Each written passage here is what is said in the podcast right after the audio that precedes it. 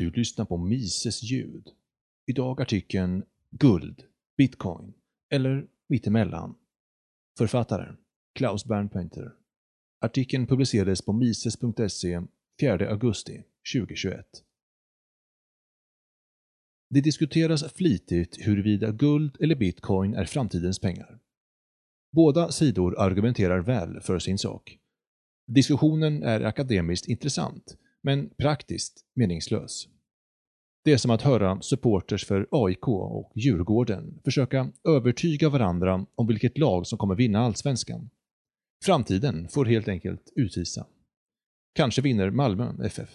Kanske blir silver framtidens valuta. Många frihetligt sinnade tänker tillbaka på guldmyntfoten som en gyllene monetär tidsålder.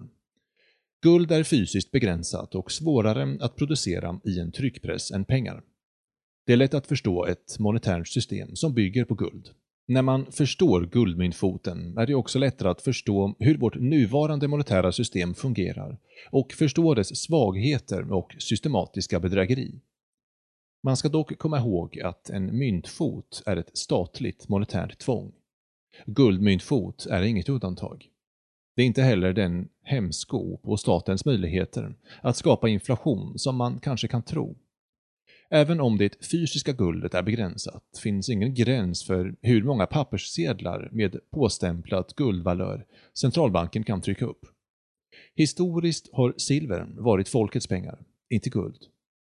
Kvantiteten silver som behövs för dagliga transaktioner leder till mynt av bekväm storlek.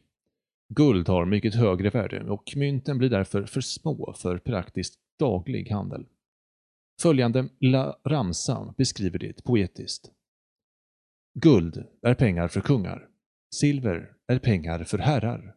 Byte är pengar för bönder. Men skuld är pengar för slavar.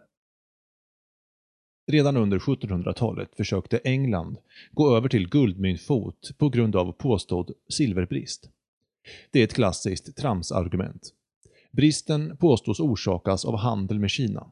Medan européerna ville köpa många varor från Kina var silver den enda vara som kineserna ville ha från dem. Snarare rådde nog en allmän statlig pengabrist efter de dyra Napoleonkrigen.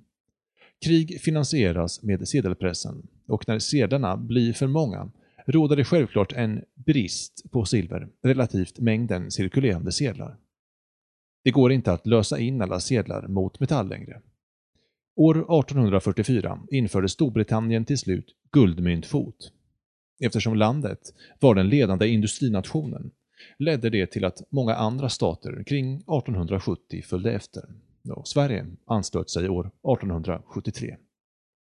Som sagt, guldmyntfot hindrar inte att stater printar sönder sin valuta. Under första världskriget hände just det. Efter flera försök att återgå till guldmyntfoten gav man upp. Det hade inte varit några problem att återgå till guldmyntfot om man bara hade varit villig att erkänna att papperssedlarna blivit så många att deras påstämplade guldvalör hade behövt justera ner. Det hade dock varit att erkänna att staten hade stulit köpkraft från folket.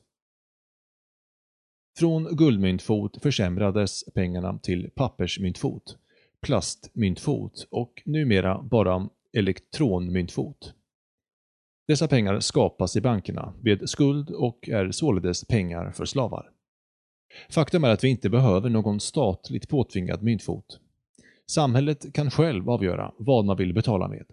Pengar är dessutom för viktigt för att hanteras av tjuvar. Låt bästa fotbollslag, låt och valutan vinna. Antagligen skulle flera valutor samexistera och användas för olika ändamål.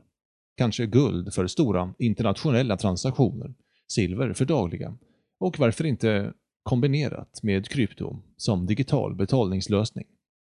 Själv skulle jag gärna se en återgång till silver. Mynten har en härlig tyngd och klirrar dödsskönt i fickan. Three, two,